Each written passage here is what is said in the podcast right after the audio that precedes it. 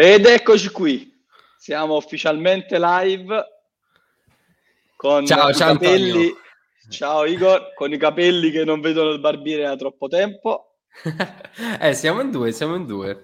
Eh sì, ahimè, davvero un, disagio non da poco, diciamo. Ma io ti dico la verità, non so nemmeno se sono aperti, sono chiusi, ormai sono eh, in un uh, tunnel, ok? Quindi cioè, ogni, ogni, volta devo vedere che zona è, se è zona gialla, zona arancione, eccetera. Sì, sì, sì, questi colori ci hanno mandato decisamente al manicomio, come Tanto eh, ti vedo ti vedo bloccato, eh? Mi senti? Ti vedo bloccato e non mi senti. Vediamo Antonio se ce la fa a connettersi. Io... Ecco, ti avevo perso per un secondo. Ok, ci siamo adesso? Sì, ti si era bloccata un attimino la cam, era... si ah, stava okay. caricando. Ma mi sentivi? sì, sì, ti sentivo. Ok. Allora,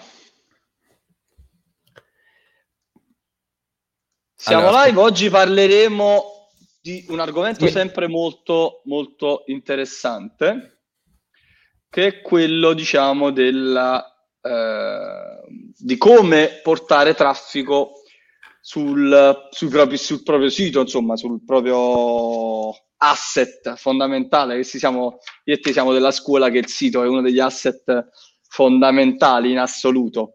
Quindi, Assolutamente sì. Ovviamente diciamo il discorso è abbastanza articolato nella misura in cui il, il sito può attrarre traffico e può essere anche destinazione di traffico. Quindi c'è questo concetto un po' della, come dire, del, della circolarità, che me sono appena inventata, del traffico. Eh, però diciamo oggi affronteremo un po' tutte le varie, eh, come dire, eh, strategie che si possono applicare tutte le varie anche tattiche che si possono applicare su, per, per avere appunto un, un, traffico che possa poi portare a conversioni sul, sul nostro sito. Oggi siamo live sui miei canali, come vedete dall'azzurro che domina. E adesso cominciamo e poi anche io faccio le condivisioni di rito non so se tu hai già provveduto. Sì, sì, guarda, io tu mentre, mentre parli già sto andando, esatto, sto, esatto, sto spammando esatto. di brutto. allora comincio io e comincio anche da quella che Vai. diciamo è una delle, dei pilastri poi del, del possedere un sito, sostanzialmente avere, cominciare a posizionarsi appunto online ed è la famosissima SEO. Search Engine Optimization, quindi ottimizzazione per i motori di ricerca, che ormai troppo spesso significa ottimizzazione per Google, diciamo. Quindi eh, diciamo che grosso modo siamo lì. Poi c'è un'altra piccola percentuale di, di, ci sono dei motori di ricerca alternativi, ovviamente di vari spin-off, eh, c'è il Bing e c'è sostanzialmente ci sono vari browser che eh, integrano anche mo- motori di ricerca un po' più con, con occhio di riguardo rispetto alla, alla, privacy. Però bene o male diciamo che il grosso ovviamente è detenuto da, da Big G. E diciamo che eh, la SEO ci consente di eh, appunto posizionarci nelle SERP, di, di, quindi nelle risposte di Google alle domande, alle ricerche degli utenti. Diciamo che il grandissimo distinguo della SEO è, è, è data da, diciamo, dalla SEO tecnica, quindi dalla SEO classica che si fa diciamo, nella, pagina, nella pagina web e poi c'è diciamo, tutta la parte di SEO che è un po' più, eh, come dire, del filone del content, quindi della produzione di, di contenuti. Ma questa probabilmente ci, ci agganciamo dopo e quindi eh, quando parleremo momento, del diciamo, content marketing, certo. Esattamente. Per il momento ci concentriamo sulla SEO, che magari è quella un po' più tecnica. Ovviamente utilizzando uno strumento come WordPress, che abbiamo nominato più e più volte, eh, che appunto è un CMS che consente di costruire siti web, se ci fosse qualcuno all'ascolto che non lo sa, um, WordPress è molto, si dice, SEF, in gergo, cioè search engine friendly. Quindi WordPress normalmente ha già una struttura che è molto incline al posizionamento sui motori di ricerca. Non so se ti è mai capitato, a volte eh, per evitare insomma poi troppe complicazioni, mi è capitato di fare, mh, costruire dei siti per, per un cliente e mettere soltanto la prima pagina, soltanto la home come diciamo in costruzione e poi sviluppare le pagine interne aperte, diciamo, senza mettere sito in manutenzione o cose del genere. Mi è capitato che a ti volte, si posizionassero che arrivasse traffico sulle pagine nonostante diciamo il sito fosse uh, in, in, manutenzione, cioè insomma non in manutenzione, ma co- comunque avesse una pagina, una home in manutenzione. Quindi uh, costruire un sito con WordPress ci dà anche questo vantaggio, poiché appunto andando poi a, co- a produrre il contenuto delle pagine statiche, insomma la classica pagina chi siamo, home, contatti, servizi, che sono diciamo quest- le pagine che non rientrano poi diciamo in quella che è una strategia di content marketing, che vedremo appunto in qualche punto successivo. Uh, già costruendo queste pagine, avendo ovviamente un minimo di accortezza nell'utilizzo delle parole chiave per le quali ci vogliamo uh, posizionare nel titolo e nella descrizione, ovviamente queste favoriscono il posizionamento sui motori di ricerca e quindi ovviamente se noi siamo eh, voglio fare un caso che non sia poi troppo complesso, ma comunque, insomma, se io sono un web designer che magari, magari sono specializzato per una particolare categoria di siti, quindi magari ho, non lo so, costruisco siti particolarmente belli per ristoranti, magari se un ristoratore cerca costruzione sito web per ristoranti, io potrei essermi posizionato per quelle keyword. Ovviamente, qua Igor, ti lascio la parola a te, in quanto si arriva alla patata bollente, quindi te la passo immediatamente. Ovviamente c'è tutta una competizione che eh, va eh, ovviamente di cui si deve tener conto nel momento in cui si parla di, di SEO e quindi ci sono parole chiave più facili da posizionare o meglio contenuti più facili da posizionare in relazione a, determinate parole chiave o ovviamente è tutto un po' più complesso. Certo, sì, mh, mm, diciamo eh, il discorso è che uh, SEO teoricamente e praticamente è la base da cui partire per quanto riguarda diciamo l- il traffico, no? Perché la, è la parte che se dal punto di vista di tempo non è economica, dal punto di vista monetario è economica, perché chiaramente è gratis, è una roba che se tu hai un pochino di praticità la fai da solo oppure comunque la fai eh, insomma con uno specialista.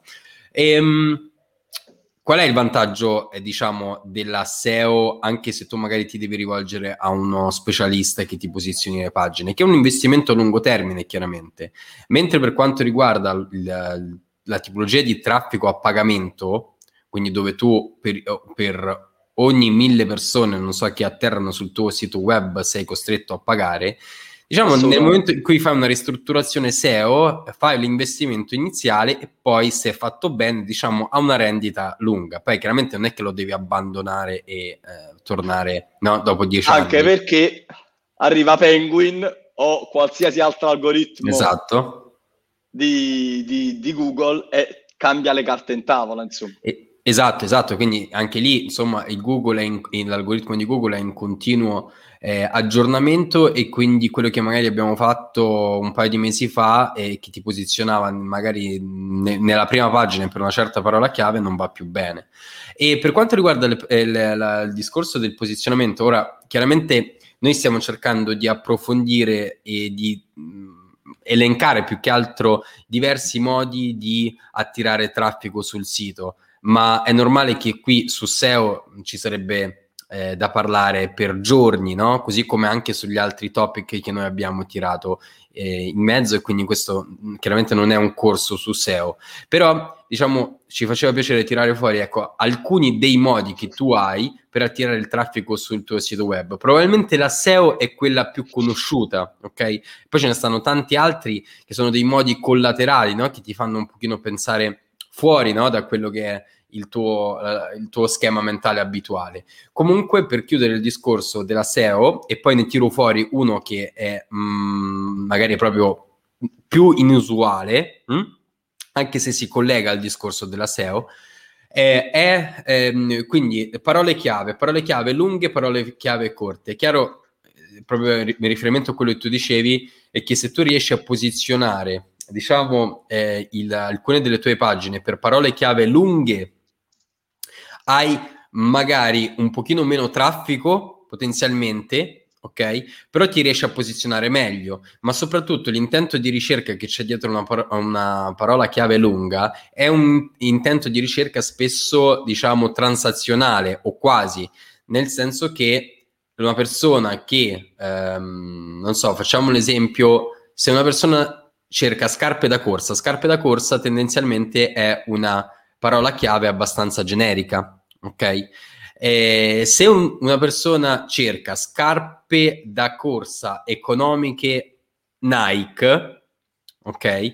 Significa che se tu ti riesci a posizionare per quella parola chiave, long tail, quindi lunga, coda lunga, e riesci a uscire, significa che vai a intercettare a una, una domanda che ha un intento di ricerca espresso e vuole acquistare. Molto consapevole. Certo. Molto consapevole e sta in una fase decisionale molto più alta. E questa è la differenza fondamentale tra le due.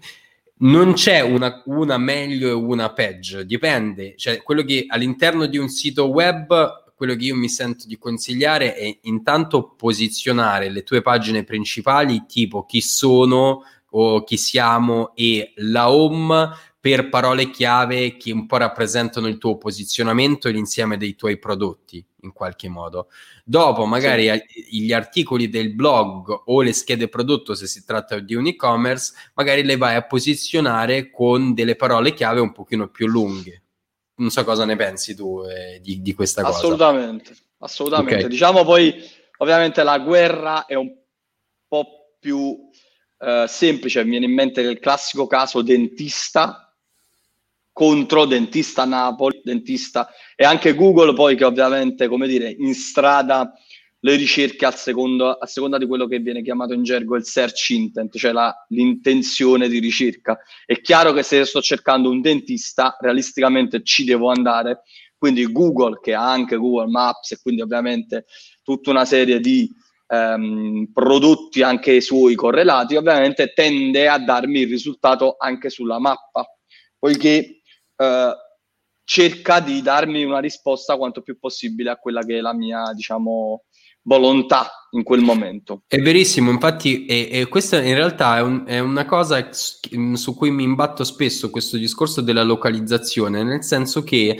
eh, spesso ci si dimentica proprio di aggiungere il discorso della localizzazione, soprattutto se tu sei un'attività locale che lavora nel locale, mm, ma non soltanto il barbiere o il dentista, ma anche magari una realtà che tipicamente attrae una, una tipologia di clientela locale, non, eh, devi per forza di cose posizionarti per parole chiave eh, specifiche. E invece tanti mh, mm, magari hanno paura di perdere eh, traffico da altre fonti, no? Dice, ah, vabbè, ma se io metto, non so, eh, un, un paesino in provincia di Roma o provincia di Napoli come parola chiave, poi quelli da Napoli o quelli da Roma non ci vengono da me, no? C'è questa convinzione. Senza Beh. pensare che probabilmente non ci vengono lo stesso, esatto. voglio dire, cioè, Insomma, esatto. a meno che non subentra un altro tipo di specializzazione, insomma, o eh, ma essendo appunto il caso del dentista e del barbiere, il classico, oddio, forse il dentista un po' meno, ma il barbiere è il classico, quello più vicino, insomma,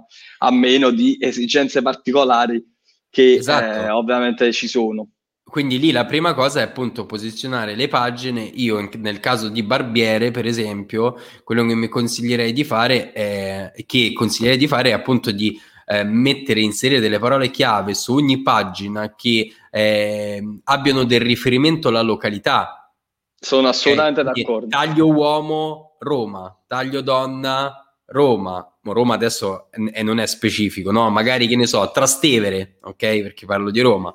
Quindi andando più nello specifico ehm, possibile e andando magari a configurare diverse combinazioni di parole chiave agganciate a quella località e soprattutto se, se si tratta di, chiaramente di, di, business locali, no? Accanto al discorso SEO vado a sviluppare il secondo punto, se no sulla SEO qua stiamo tipo tre giorni a parlare e, e comunque l'abbiamo anche affrontata in modo abbastanza destrutturato, mh? Mm? dando per scontato che chi ci ascolta magari abbia più o meno l'idea di cosa sia. Eh, e se, e se, non ce l'ha magari può essere questo Dai, un momento questo... per andare a approfondire, no? Esatto, esatto, questo è un buon argomento secondo me per una live dedicata. Ma guarda, anche 10 live qui ci sarebbero. Vado sì, sì. al discorso, diciamo, sempre della SEO, perché diciamo la, esistono diverse tipologie di SEO, come hai detto tu, e un'altra distinzione che spesso si fa è la SEO on-site e la SEO esterna, la SEO off-site, no? La SEO on-site è quella che tipicamente si ottiene ottimizzando, diciamo, delle, le, le pagine interne no? del sito, quindi posizionando. La SEO off-site è un insieme di operazioni che si fa per dare dei segnali positivi a Google per posizionare meglio il nostro sito eh, all'interno poi dei motori di ricerca. Uno di questi segnali per esempio è un discorso dei link, no? dei link, eh, del link building, eccetera. Ora, non voglio entrare... backlink. Eh, esatto. Ora eh, qui ci sono state delle tantissime, diciamo, tantissime storie dietro, eh, server, serveroni russi con eh, 20.000 domini eh, che puntano a un sito, t- strategie black hat, insomma, tutte queste robe. E quindi, diciamo, la, l'abuso dei link ehm, in, in, cosa consisteva? Dire ok, io mi compro 500 domini, punto tutti questi domini a un sito soltanto e Google dice ah, ammazza, questo sito ha diciamo ehm, tante referenze, tra virgolette, quindi lo posiziono in alto. E in realtà con il tempo Google si è fatto sempre più intelligente e queste cose le sgama sempre. Se ti sgama ti penalizza anche. Quindi io sono più per una costruzione sana di link e ehm, ehm, tiro diciamo in ballo il discorso del guest posting no? che letteralmente significa di creazione contenuti come ospite quindi che cosa che, che, cos'è che puoi fare se tu magari non so hai un sito un blog eh, mettiamo fuori no? un discorso del blog ma, e magari che ne so sei un professionista che può essere anche un avvocato faccio per dire e, e hai il tuo sito, potrebbe essere interessante collaborare magari con altri avvocati o con commercialisti, no? che magari sono complementari, e dire ok, io ti scrivo, proponi, perché non facciamo all'interno del tuo sito un articolo dove io vado a scrivere l'articolo, quindi tu hai un contenuto intanto prodotto e poi lasciamo anche riferimenti al mio sito web. E magari a lui chiedi di fare il contrario, dici ok, scrivi esatto. tu l'articolo, no? Che magari riguarda un, una, un discorso fiscale legato al discorso legale. Adesso abbiamo tirato fuori e tirato dentro il discorso del commercialista e l'avvocato. In questo modo io mando traffico a te, tu mandi il traffico a me c'è dietro un contenuto organico, c'è dietro il personal brand tuo vero. e mio, vero, esatto, in più c'è anche uno scambio di traffico e questa per esempio è una cosa molto molto interessante eh, per attirare traffico e per condividere e prendere magari dei, dei pubblici che sono in target, no?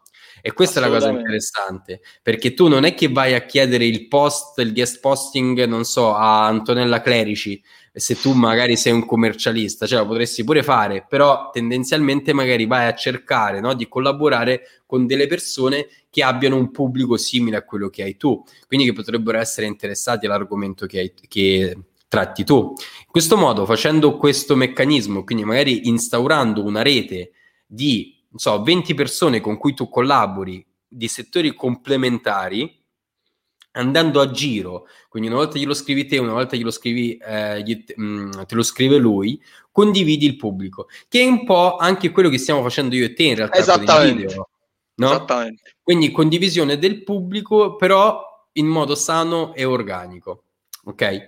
E dai, guest posting. Qua, guest posting, poi io aggiungerei soltanto che diciamo, il guest posting probabilmente fa anche bene un po' al brand, no? Si sì. applica un po' il discorso di riprova sociale di cui parlavamo ehm, nella scorsa live, riprova sociale barra autorevolezza, nel senso che comunque nel momento in cui arriva una persona autorevole di uno specifico argomento a scrivere sul mio sito, sul mio blog o viceversa, io vado a scrivere eh, in un luogo autorevole, ovviamente l'autorevolezza di quel brand viene trasferita in qualche modo comunque anche eh, certo. a me che sono stato scelto. Proprio l'altro giorno, insomma, facevo una call esplorativa. Tra l'altro c'è questo nuovo, eh, c'è questa nuova, diciamo, nuovo servizio che si chiama eh Zwap. Non so se ne hai mai sentito parlare.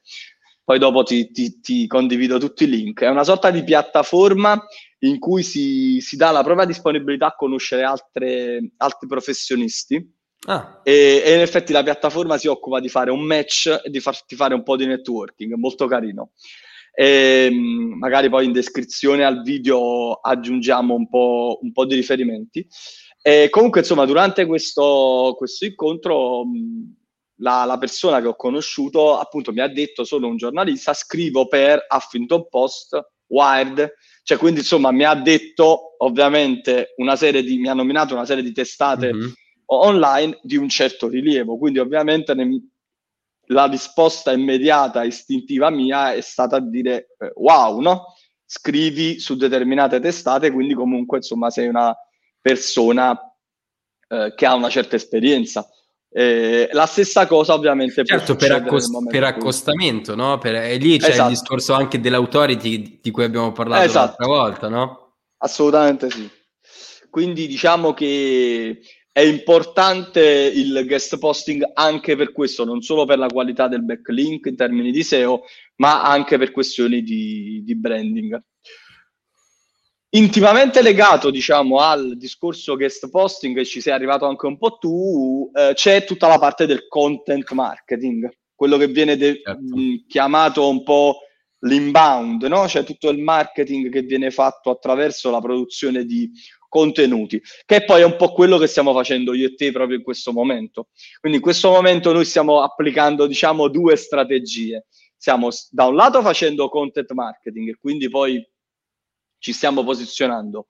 In realtà stiamo attingendo ancora anche dal punto successivo eh, di cui parlerai tu, cioè insomma la questione social, eh, però diciamo la produzione di contenuti eh, da destinare poi a eh, social o anche ovviamente eh, al proprio sito è un'altra strategia per attirare traffico, poiché ovviamente distribuendo un contenuto su una piattaforma terza eh, e poi magari inglobandolo nel sito, eh, si ottiene traffico appunto in due direzioni, che magari io potrei sviluppare questa live, dalla live potrei sviluppare una trascrizione, la trascrizione la potrei mettere nel sito sotto forma di articolo, potrei collegarci l'articolo e poi appunto creare questa sorta di circolo virtuoso in cui appunto il sito si posiziona eh, con un contenuto di tipo testuale, però poi all'interno c'è il contenuto video.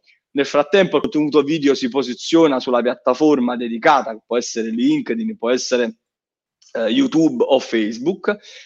Nella descrizione magari c'è un riferimento al, al sito e quindi si crea un virtuosismo secondo il quale appunto magari il social porta traffico al sito e ne parleremo eh, in un punto successivo, ma soprattutto il contenuto che si va a posizionare eh, e può essere sfruttato poi eh, anche più volte. Quindi la produzione del contenuto da un, da un, contenuto lungo si può tirare fuori un contenuto breve, eh, una pillola da pubblicare su un social diverso, perché ovviamente questo secondo me è molto importante.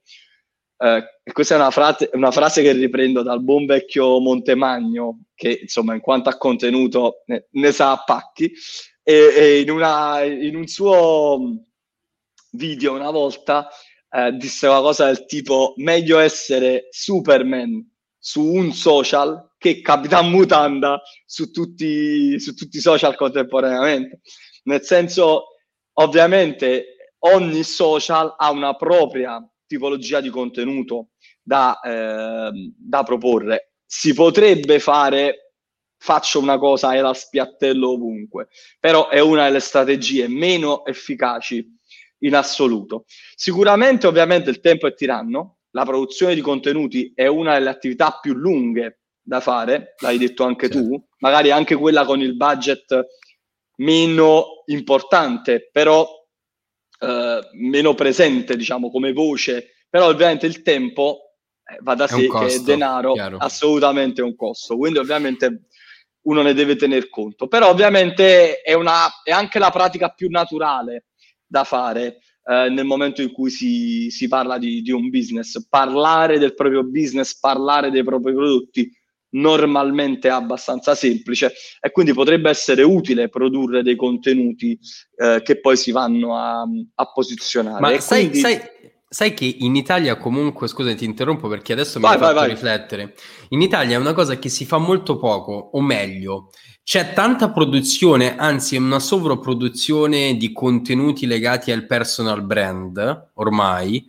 tant'è che io ti dico la verità, a me spesso, spesso viene proprio il rifiuto quasi, no? Eh, se, sembra quasi di parlarsi addosso, che poi non è così, eh, però cioè, siccome c'è tanta abbondanza e probabilmente i, i, quei benedetti algoritmi eh, ci bombardano di robe, quindi vediamo sempre solo quello. Cioè, io, per esempio, no, nel mio caso vedo solo marketing, gente parla di marketing, marketing, ok? Quindi a un certo punto vedi c'è tanta produzione di contenuto, no? Da e poi scusa, amica, no?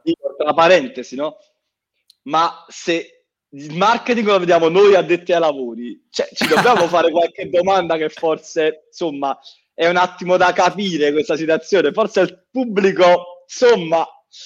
Eh, lo so, eh, però comunque non è nemmeno difficile, non è nemmeno facile scindere comunque le cose. E invece quello che vedo che manca e, e viene fatto molto poco, al contrario, eh, diciamo, di quello che succede d'altra parte, da altre parti eh, in Europa e negli Stati Uniti è il content marketing legato all'azienda, ok? Al brand, quindi la produzione dei contenuti da parte eh, diciamo si, si chiamano no, il, il, content branded, ok? Quindi una produzione di contenuti, quindi non so, eh, una, una la Nike eh, tanto vedi, eh, ormai nominarla è, è, è come parlare eh. di un luogo comune. Ehm, che produce un podcast, ok? Che produce una serie TV, magari legata a un discorso di eh, proprio de, chiaramente dell'utilizzo del prodotto. Ci Oppure, arriveremo secondo me a breve. Sicuramente, oppure l'app, no? La, la, c'è, c'è la, la, famosa applicazione che è collegata, no? È prodotta dalla Nike direttamente, che è collegata. E io vedo che in Italia non viene fatto, cioè c'è quasi vergogna di produrre dei contenuti mh, mm, che, che sono dei content branded che veicolano i valori dell'azienda, che magari danno qualche insights e che creano una community. Invece vedo che mh, pochissime aziende riescono a creare una community. Questo po- c'entra poco con il traffico, a, diciamo direttamente, ma c'entra indirettamente perché riguarda la creazione della, della community. Ok? E, e, quindi sì, ti appoggio al 100%, quindi il contenuto la, di qualsiasi tipo, che può essere il podcast, può essere il video, possono essere il, cioè il blog post, e ha un impatto positivo chiaramente sul tuo business in generale, ma chiaramente se tu poi linki anche questi contenuti al tuo sito web e magari se tu hai un e-commerce e quindi devono per forza le persone passare tramite il tuo sito web all'interno del tuo funnel per poi portarti la transazione, e questo è un modo per poterlo fare. Ma tra l'altro mh, vedevo un video, purtroppo in questo momento mi sfugge il nome, Um, però di, di, una ragazza che mh, diciamo è, è, una youtuber, ma in realtà è una freelance. E quindi lei è una grafica freelance, se ricordo uh-huh. bene. E, e, in effetti ha fatto questo video qualche giorno fa, e vedi poi YouTube me lo ha suggerito, uh, in cui parlava appunto di questo suo primo anno da freelance. Uh-huh. E in effetti lei diceva proprio che eh, l'aver iniziato a produrre contenuti prima ancora di abbandonare il posto di lavoro, diciamo, ma poi aver intensificato questa produzione di contenuti durante il suo percorso da freelance le ha consentito di avere un enorme ritorno poi a livello di eh, clientela. E quindi, come dire, eh, costruire eh, de- un contenuto, qua appunto ci ricolleghiamo un po' al, al discorso del personal, no? Però insomma, produrre dei contenuti eh, che non necessariamente parlano di noi, ma eh, in cui il, insomma, il content creator appunto parla di contenuti che sono di interesse per un pubblico, si costru- consente di costruire una, una community, insomma, quindi un, quello che viene eh, chiamato in gergo dei fan e si dice no, che eh, basterebbero mille true fan che ti danno 100 dollari l'anno per avere un incasso annuale di 100.000 dollari. Quindi, insomma, questo vale per i business personali, ma volendo anche per le, le aziende. Quindi, insomma, costruire una community attraverso la produzione di contenuti originali è, può essere una chiave di volta poi per avere eh, un grandissimo successo uh, sul, sul web. Per esempio, quello che sto vedendo invece che eh, si sta cominciando invece a fare tanto è quello di eh, ma, eh, mandare avanti delle, diciamo, delle figure eh, aziendali a rappresentanza dell'azienda che producono dei contenuti che parlano dell'azienda, ok? Eh, e, e, lo fanno in modo, diciamo, non diretto, spesso anche indiretto a rappresentanza, che secondo me può pure andare bene, perché, sì. perché no? Mm. Vabbè, qua poi rientriamo nel filone, no? Non è più B2B, non è più, non è più B2C, ma è uh, H2H, human to human, insomma, quindi poi si, si, va nel campo delle relazioni. E pure qua ci vorrebbe sì, una sì. live dedicata, probabilmente. Però, però dai, ok. Senti, il prossimo punto, quindi, che tu già hai accennato e in realtà hai anche approfondito abbastanza, il discorso, diciamo, dei social media. Ok, eh, allora, diciamo sì, media... il punto di vista un po' più organico lo abbiamo già introdotto col contenuto.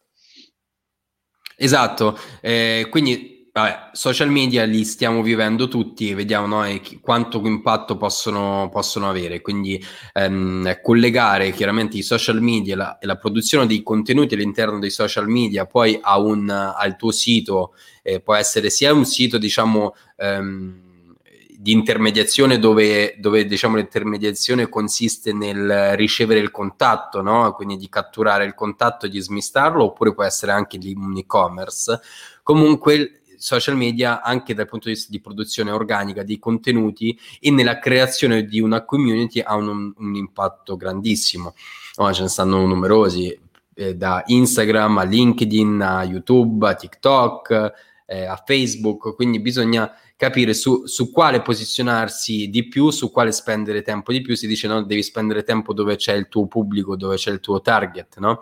Anche se oggi è vero quello che ha detto Montemagno e sono diciamo d'accordo, però è pur vero che um, probabilmente eh, io sono più del, del, dell'idea ok, sì, concentrati, diciamo, investi maggiori eh, risorse eh, sul diciamo, sul social dove c'è il tuo target, dove c'è il tuo pubblico, però poi mm, non bisogna nemmeno commettere l'errore di escludere in automatico tutto il resto perché le dinamiche anche all'interno dei social eh, cambiano in modo molto veloce perché basta che una piattaforma introduca un nuovo format e cambia magari un, una qualche cosina e vedi che il target, in realtà il flusso del pubblico si sposta, no? l'abbiamo visto con le storie di Instagram. Quindi diciamo investire più tempo, secondo me, sul social che ti funziona, che ha, dove c'è il tuo target, coltivare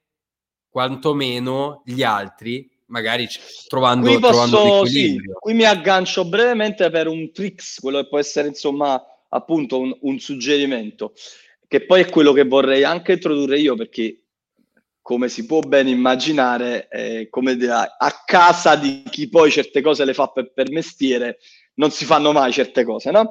Comunque, no. l'idea, per esempio, per il mio progetto Diventa Chef, adesso siamo partiti con la produzione di contenuti eh, originali, di ricette, insomma, al di là della produzione e della registrazione dei corsi. Perché? Perché è fondamentale avere dei contenuti, sono un asset proprietario, ti consentono di costruire una community e noi praticamente ci siamo approcciati in maniera, abbiamo cercato perché è ancora l'esperimento in corso, avevamo ben quattro videocamere che registravano. C'erano tutto il set per registrare le varie posizioni, insomma, quindi per produrre quello che poteva essere un video lungo da pubblicare su YouTube. Lo stesso video tagliato, migliorato, reso un po' più sintetico da pubblicare per Facebook, che, al quale piacciono i video insomma un po' più brevi, dai 3 ai 5 minuti. Stesso video da pubblicare nello stream Instagram e Instagram TV e poi c'era un iPhone posizionato in verticale che registrava solo appunto proprio il centro del tagliere, le mani del, dello chef che stava registrando la ricetta, per cercare di produrre un video in 9 sedicesimi, quindi classico formato stories, da pubblicare su YouTube Short, Instagram uh, Reels e Stories e uh, TikTok. Quindi, come dire, produrre un contenuto, perché è uno sforzo, vabbè, nel, nel caso dei video di cucina non te lo dico proprio, il casino, però voglio dire, uh, produrre una ricetta, però cercare di pensarla già per altri social. Prendere un video lungo, 10 minuti da YouTube e poi condividerlo ovunque, ricaricarlo ovunque, la vedo veramente sciocca come cosa. Però cercare di adattare quello che hai a più situazioni, secondo me può essere una chiave vincente. Sì. No, no, secondo me ecco il suggerimento che tu hai dato è un ottimo suggerimento, tanto comunque se noi produciamo un contenuto e dove in realtà lo sforzo più grande è proprio quel momento, no? della, l'organizzazione della situazione, no? E quindi tu quella situazione, quel momento che stai vivendo, devi cercare magari di riprenderlo con più prospettivi, ma già pensando ai diversi canali dove andrai a distribuire, no? Perché, anche perché poi è spesso, pur volendo, è spesso molto difficile adattare eh, alcune storie eh, o anzi adattare per esempio un formato che è quello da YouTube alle storie è, è impossibile perché chiaramente ti taglia tutto e, e quindi poi diventa una, una, roba accroccata che non ha, non ha senso. Quindi sì, pensare già a diversi, a diversi formati nella produzione di contenuti da destinare a diverse piattaforme social. Accanto a questo discorso chiaramente poi c'è anche il discorso di advertising, eh, visto che Facebook è la piattaforma eh, insieme a Google sono i, i due leader no? per l'advertising, eh, quindi per eh, budget speso dalle aziende e, um, in pubblicità sui canali digitali.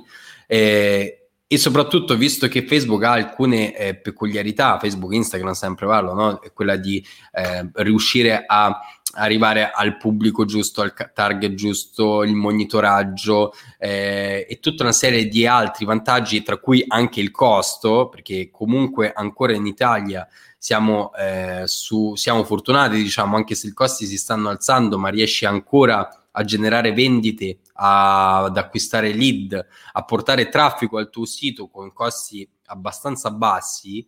Eh, si stima che comunque su alcuni settori, per esempio, per fare un parallelismo con gli Stati Uniti, alcuni settori negli Stati Uniti eh, il costo per mille impressioni, quindi per mille visualizzazioni, diciamo, di un contenuto arriva a essere 30 volte tanto di quello italiano sullo stesso settore, quindi non è che parliamo, non so, di assicurazioni sulla vita e pennarelli, parliamo anche di stessi settori e questo succede così come in, per andare un pochino più diciamo vicino al nostro territorio Germania. Germania è un mercato molto più costoso dal punto di vista di advertising.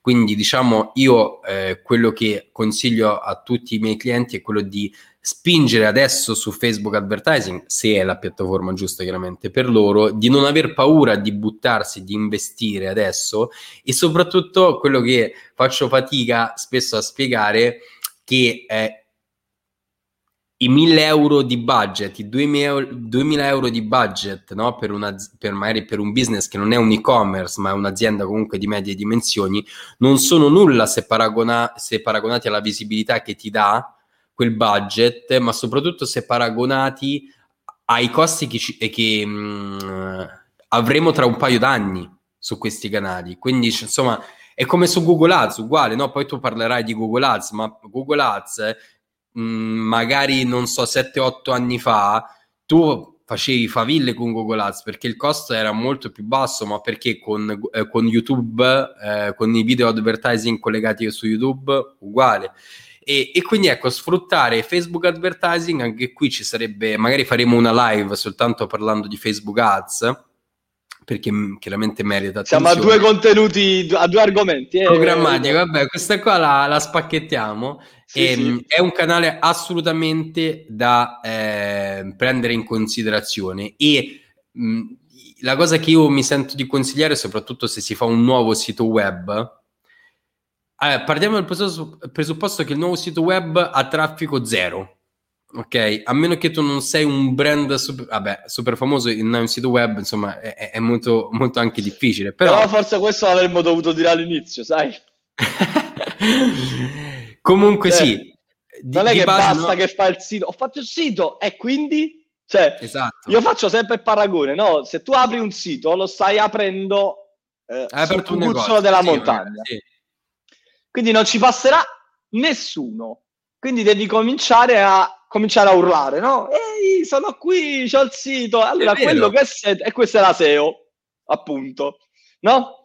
Però, se tu poi invece vai a come dire, pagare il, il, ragazzo del giornale che anziché lanciare solo il giornale, bussa anche certo. alla porta della signora che sa che è appassionata di quel tema, dice signora, ma lei lo sa che, questo è un po' il paragone con Google Ads, lei lo sa che c'è questo certo. nuovo sito, può andare a vedere il negozio e quindi questa è la dinamica. Assolutamente sì. No, motivo per cui noi stiamo facendo questa live fondamentalmente, no? Perché è chiaramente partendo per offrire un ventaglio di, di, opportunità. Partendo con l'apertura di un sito web nuovo, cioè siamo sicuri che eh, il traffico è pari a zero, quindi io già lì, no, all'inizio, a parte diciamo i metodi organici come può essere il guest posting, la SEO, appunto la produzione di contenuti, dove per organico intendiamo met- metodi che non comportano una, un esborso, esborso monetario. Diretto, esatto. esatto, diretto, ma in, in, termini di tempo sì, non in termini diciamo monetari immediati, è quello di pensare anche di destinare già un piccolo budget ad advertising, purché pure se piccolo, pure se magari è una banalità perché magari il tuo budget di marketing non ti permette di fare tanto ehm, in una prima fase, però comincia a far entrare le persone all'interno del tuo sito, anche perché solo così riesci poi a portare dei miglioramenti, vai a tracciare quello che succede, altrimenti non sai effettivamente nemmeno se questo sito è efficace, se funziona, se serve a qualcosa, ok? Quindi eh, social media organico, social media a pagamento e a questo punto ti passo la palla anche sull'altro diciamo as- eh, canale di pagamento, quindi di traffico a pagamento. Esatto, quello che sostanzialmente diciamo hai già nominato che sarebbe Google Ads, che non è più diciamo soltanto come era un tempo eh, in cui appunto tu facevi esclusivamente una, paro- una, una pubblicità nel momento in cui eh, l'utente faceva una ricerca online. Quello è il, proprio il primissimo livello, nel senso che ovviamente le persone andavano su Google, cercavano eh, delle parole chiave, determinate parole chiave, Google prima dei risultati che sono appunto organici, offriva delle proposte, mh, delle, ti dava delle risposte e ti diceva guarda che ci sono questi contenuti che sono posizionati grazie a degli annunci sostanzialmente.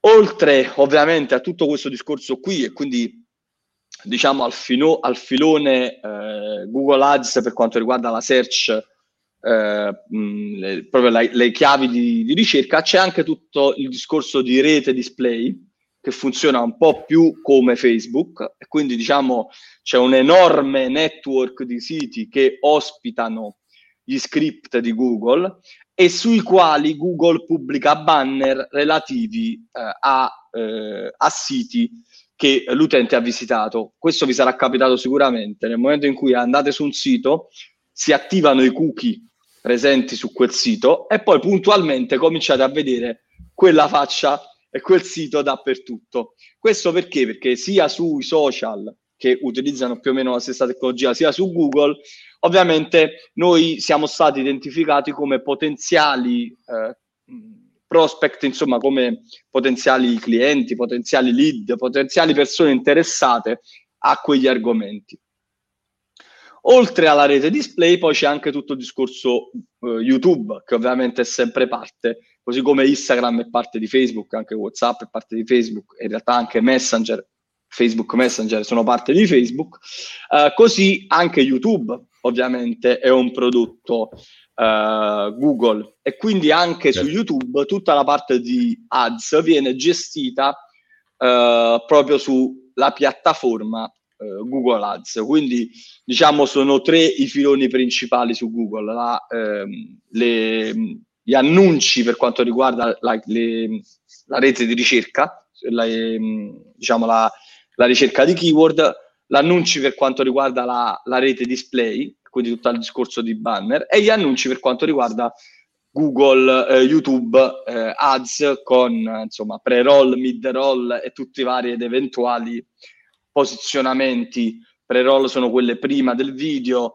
mid-roll sono quelle che si vedono anche all'interno uh, del video e, e, quindi insomma tutte le dinamiche collegate. Ovviamente, come hai detto tu, Google probabilmente è una delle prime piattaforme che ha introdotto ovviamente le dinamiche di, di marketing, eh, insomma, quindi dinamiche pubblicitarie, quindi ovviamente i costi nel tempo eh, si sono alzati. C'è anche da dire, qui sicuramente mi darai conferma, che eh, sono due tipologie, soprattutto se parliamo della search, eh, della ricerca search, uh, della ricerca search, la ricerca delle keyword, um, sono due dinamiche molto diverse, lo hai detto anche tu prima.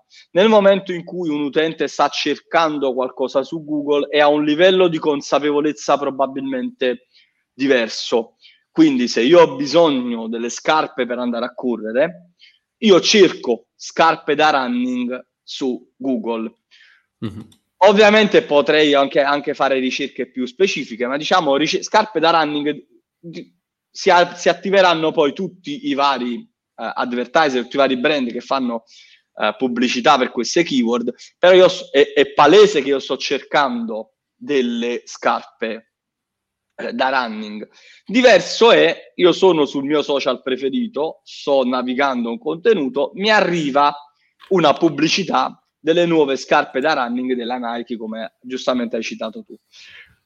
Questo perché succede? Perché magari io sono un appassionato di running, quindi sono iscritto a siti, a, a pagine, seguo pagine, commento pagine che parlano di running e tutto il resto. Quindi, però, è palese il fatto che sono due tipi di domande diverse.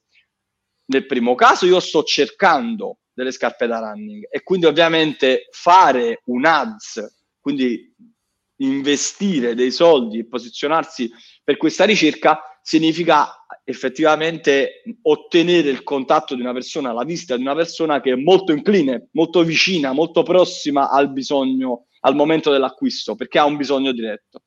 Invece nel momento in cui io faccio eh, una, una, dinamica o una dinamica un po' opposta, no? cioè vado a targetizzare per interesse, ovviamente quella persona potrebbe essere o meno eh, come dire, interessata all'acquisto in quel momento. Certo. Quindi, ovviamente, Google Ads è vero che ha un costo superiore, però se fatta bene, soprattutto per quanto riguarda il discorso search, può portare dei risultati uh, più interessanti. Si dice che il traffico è di un altro tipo di qualità, chiaramente, eh, non andando ad agire su domanda, diciamo, latente ma consapevoli, come dicevi. Esattamente. Eh, anche qui va a, intercetta- a intercettare eh, già diciamo di base degli intenti di ricerca un pochino più specifici, no? Eh, poi se sei bravo anche a posizionarti su parole chiave anche qui lunghe, specifiche, con un intento transazionale, non soltanto di discovery o informativo, eh, diciamo di base, allora lì ti sei quasi assicurato diciamo la vendita o il preventivo, quello, quello che è. È chiaro. E allora io a proposito eh, del discorso di, mh, mm, diciamo, di banner, eccetera, voglio introdurre un uh, aspetto che è quello di, diciamo, ads blindness. Quindi è un fenomeno per cui noi dopo un po' di tempo e dopo chiaramente essere sottoposti a tutta una serie di stimoli pubblicitari eh, siamo diventati insensibili no? a, a, alle pubblicità quindi tendiamo a classificarle Ciechi. in automatico sì, sì, sì, no? come pubblicità e quindi non guardarle non vederle perché una, magari... classe, una cecità selettiva praticamente Esatto, esatto. Motivo per cui spesso molti advertisers dicono rinnovate le creatività spesso, cercate dei format, dei tagli particolari che possono un pochino sconvolgere, non andate a vedere il post eh, della Nike, no? Eh, per, per, creare, oh, sem- ce l'ho questa Nike eh, oggi, sempre... Eh vabbè, ma voglio dire, cioè... non andate a cercare magari un brand super inflazionato e le loro, diciamo, la loro ads library e riprodurre quelli. Perché? Perché probabilmente quelli hanno speso eh, 20 milioni di dollari nell'ultimo mese con quel tipo di formato. Quindi quel tipo di formato è stato visto da tutte, da tutta la community Facebook eh, Italia ok? E quindi se tu arrivi là con il tuo formatino, probabilmente sei magari la decima l'azienda che propone lo stesso formato, per cui le persone non gli danno peso. Per questo motivo cerchi un pochino di dare no, tagli diversi. Questo è un aspetto però che non si traduce soltanto nel classico paid advertising, non so, di tipo latente, dove tu devi attirare, no? l'attenzione, ma anche sul discorso discovery e per contrastare in qualche modo una sempre minore efficacia della, delle pubblicità di tipo discovery di Google, ok? Oppure per integrarle, ora non è vero che non funzionano, non funzionano, ma per integrarle ehm, è nato il fenomeno delle native ads, ok? Native ads che sono, diciamo, delle pubblicità che nascono eh, come contenuti mm, diciamo ehm, organici tra virgolette cioè hanno un format eh, e una, mm, diciamo una linea editoriale tale da integrarsi perfettamente nel sito dove vanno posizionati. Quindi spesso possono essere degli articoli, per esempio, all'interno eh, delle testate. Questo succede soprattutto, per esempio, nelle testate ehm, eh, di informazione. Noi vediamo che tra 3.000 articoli che ehm, vengono no, magari scritti in modo organico, editoriale, classico, poi ci sono degli articoli di advertising di fatto, dove tu vai a parlare magari di un, di un problema che poi colleghi a un brand, a un link e quindi quel post lì diventa una vera e propria pubblicità ok? Però non si presenta come il banner che va, eh, diciamo, a penalizzare l'esperienza dell'utente, ma si presenta come un vero e proprio contenuto organico. Per cui mi aggancio al discorso di ads blindness. Tendiamo a non classificarlo come una pubblicità e, e tendiamo anche a dargli più, ehm, come dire, eh, fiducia, no? Gli diamo più autorità eh, per esempio, poi ci sono per fare questo ci sono diverse piattaforme. Ora mi viene una in mente eh, così su due piedi, l'Outbrain, che è una piattaforma che lo fa ehm, e, e, diciamo vende questi servizi appunto per creare delle native ads. È una diciamo delle più importanti, ma poi ce ne stanno eh, tante altre. E poi mi aggancio sempre a questo discorso, così poi ti lascio l'ultimo punto per parlare eh, della contrattazione diretta di spazi pubblicitari. Cioè noi siamo abituati ecco, a parlare magari con Google, con Facebook, eh, oppure con piattaforme come, non so, una piattaforma che vende spazi eh, con Beh, Native A parlare hai esagerato. Eh, sì, però... a parlare, a, a fare a parlare con questi. Mamma mia, facci a parlare con questi. Non sia mai c'è un problema, una cosa atroce. Lo so, lo so. Non mi dire niente. E quindi... Eh, siamo abituati insomma a interfacciarci con loro, ma in realtà diciamo in qualche modo ci siamo dimenticati che di fatto loro sono dei intermediari spesso.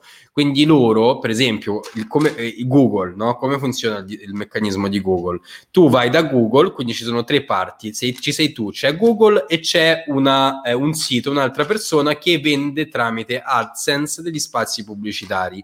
Quindi è una triangolazione. E Google semplicemente sceglie i migliori eh, siti per posizionare i tuoi banner. Mm? Ma nessuno ti impedisce di non andare da Google, ma di andare direttamente dal sito e dire senti un po', ma io per mettere il bannerino o un, non so, un layer all'interno del tuo sito per un anno, visti i dati che tu mi hai fornito, poi ci si interfaccia, capisci che pubblico c'ha, quanto vuoi?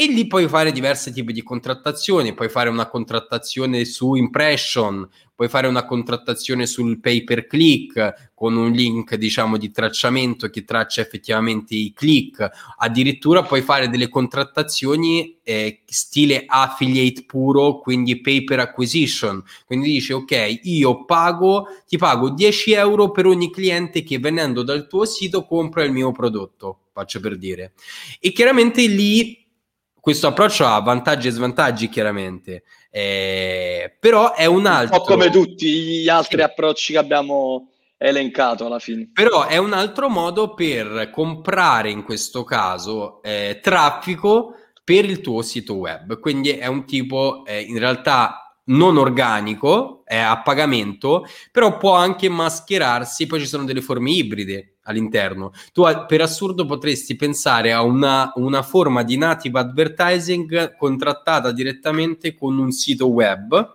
dove dice ok, tu eh, creiamo insieme 10 articoli che indirettamente parlano di me, no? Eh, però non, si integ- non sono dei banner, ma si integrano in modo organico all'interno del tuo sito. E questo Chiaro. potrebbe essere un altro modo. Ok?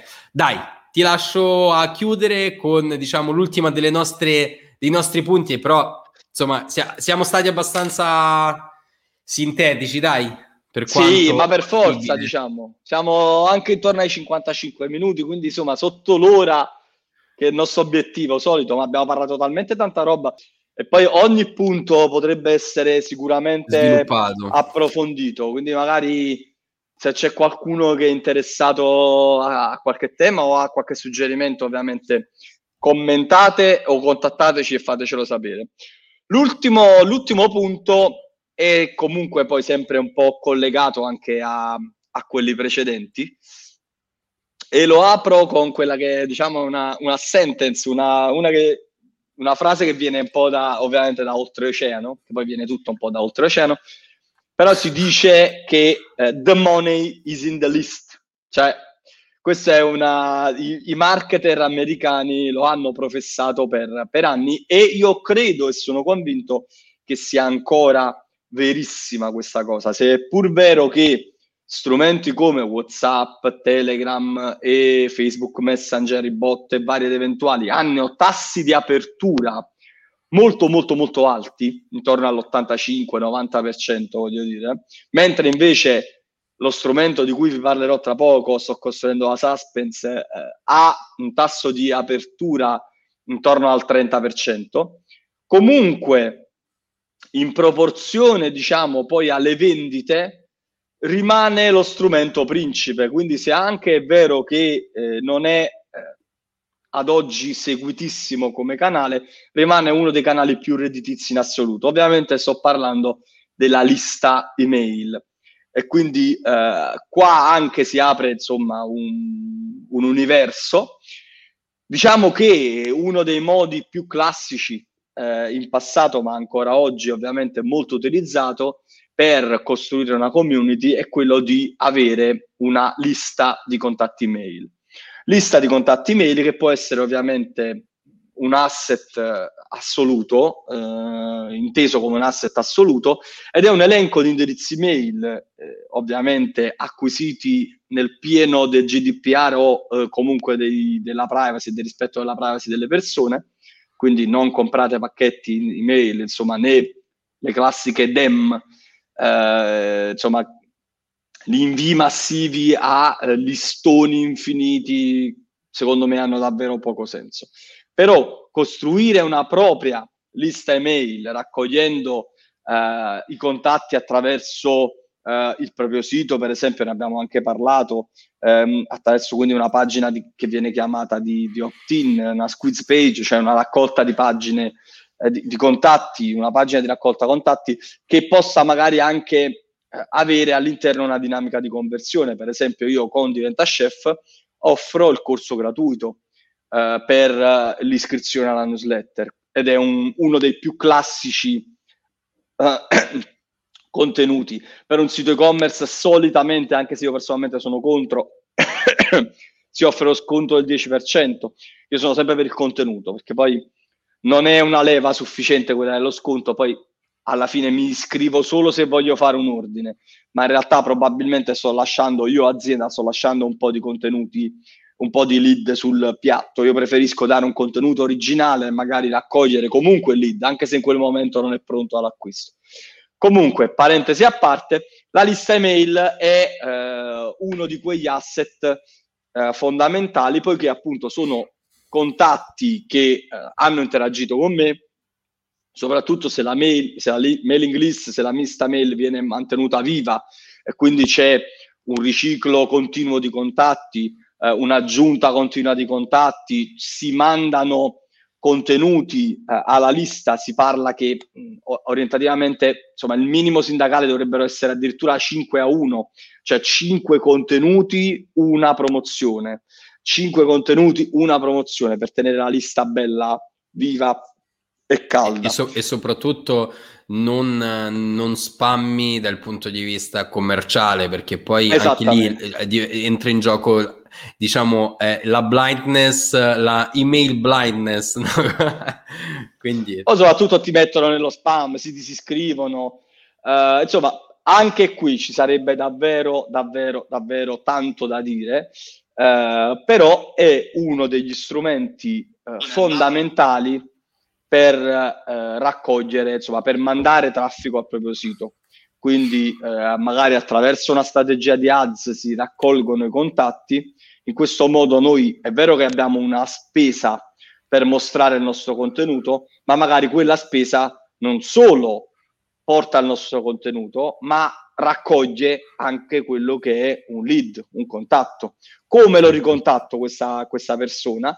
Il modo più classico in assoluto è la mail. Quindi nel momento in cui la persona entra, il contatto entra in quello che viene chiamato un funnel, poi alla fine c'è tutto un percorso che lo può portare da eh, appunto prospect, da contatto fino a cliente. Certo, certo.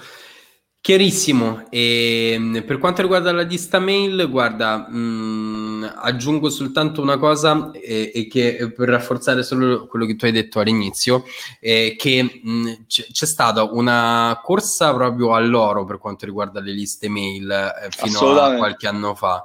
E, mh, per cui eh, diciamo che c'erano, si utilizzavano qualsiasi eh, tipologia di metodo per uh, buttare dentro gente, anche perché poi la regolamentazione era sempre un pochino meno rigida sicuramente rispetto a quella di oggi. E un consiglio che io posso dare è che per capire bene quali sono effettivamente le cose che funzionano o non funzionano vostra, diciamo, nel vostro sistema di email marketing, quello che consiglio prima è di pulire la lista, cioè cercare di riattivare la lista in qualche modo, ma anche andando a dire, senti, ma stai mandando una mail secca, sei interessato a ricevere queste mail o no? Perché poi tu, non puoi, cioè se hai paura C'è di una perdere... mail che in gergo si chiama perché mi odi, no? sì, no, eh, sì, sì, è così. E ehm, in questo modo tu poi sei sicuro che delle persone che magari sono rimaste, che non si sono disiscritte, sono effettivamente le persone che sono interessate ai tuoi prodotti e quindi puoi fare lì dei test, dei A-B test, delle considerazioni su quello che funziona o non funziona, qual è l'articolo mandato nella mail che è è un pochino più efficace, qual è magari il sistema di promozione giusta no? per il sistema di mail marketing. Addirittura, ti dirò di più, ness- mh, mm, non, magari non avere paura di mandare una mail del tipo questa, tu verrai cancellato dalla questa mailing list se non compi un'azione attiva, perché se tu tramite la mail, co- diciamo, costringi la persona a compiere un'azione attiva, a quel punto sei veramente sicuro no? che, che, questa persona è interessata. Magari per ovvi- eh, faccio un, un, piccolo consiglio, eh, visto che magari con una... Un, um, puoi avere un open rate che è piuttosto basso, non sempre l'open rate basso di un'email specifica è legato al fatto che magari il 50 o il 60% di quelle mail non, non, sono interessate, probabilmente possono pure non averla vista, eccetera. Quindi magari fare un test basato su tre mail dove tu le invii in giro di e in queste mail vai a dire la stessa cosa e a quel punto ti tieni soltanto quelli che sono effettivamente eh, interessati no? all'argomento e sì, ti si dimezzerà nella migliore delle ipotesi eh, la lista, però almeno sei sicuro che hai una community dentro che stai aspettando le tue mail. Vero. Ok? Anto, io dai, ti, ti lascio fare gli, gli che... onori di casa e di chiusura e ci siamo, no? Sì, ci siamo, ci siamo, dai, appena appena superata l'ora, direi che abbiamo chiacchierato abbastanza. È sempre un piacere essere in tua compagnia a confrontarsi su, Altrettanto, su eh, temi. Perché poi abbiamo e... sempre qualche spunto nuovo, interessante da applicare. Assolutamente. Come al solito, non ho la schermata figa che hai tu. Per capire di cosa parlo, andate a recuperare i contenuti sul canale di Igor oppure veniteci a trovare, eh, speriamo la prossima settimana, perché stiamo facendo un po' i monelli, però insomma speriamo la prossima settimana, noi ci impegniamo ancora una volta. Noi, noi, noi, noi, ogni volta, noi, ogni volta, cerchiamo di esserci, cerchiamo esatto. di esserci, poi sai, noi siamo anche gente che, che, è operativa al 100% in quello che facciamo e dai, ci sta ci pure sta, che ogni tanto... ogni tanto. Allora noi ci impegniamo ufficialmente e come vedete dal banner in basso, eh, se insomma volete contattarci, se volete eh, seguirci, se volete più informazioni, potete andare su antoniopesacane.it, eh, il mio sito, oppure igorpapo.it per approfondire tutti i nostri insomma, temi e eh, seguirci anche su, su altri canali. Quindi nulla, è stato un piacere eh, essere qui con te e ci vediamo, speriamo, giovedì prossimo. Alla prossima. Alla Super. prossima, dai, teniamoci grazie. Grazie, grazie a te Antonio. Ciao, ciao a tutti. Ciao, ciao. ciao.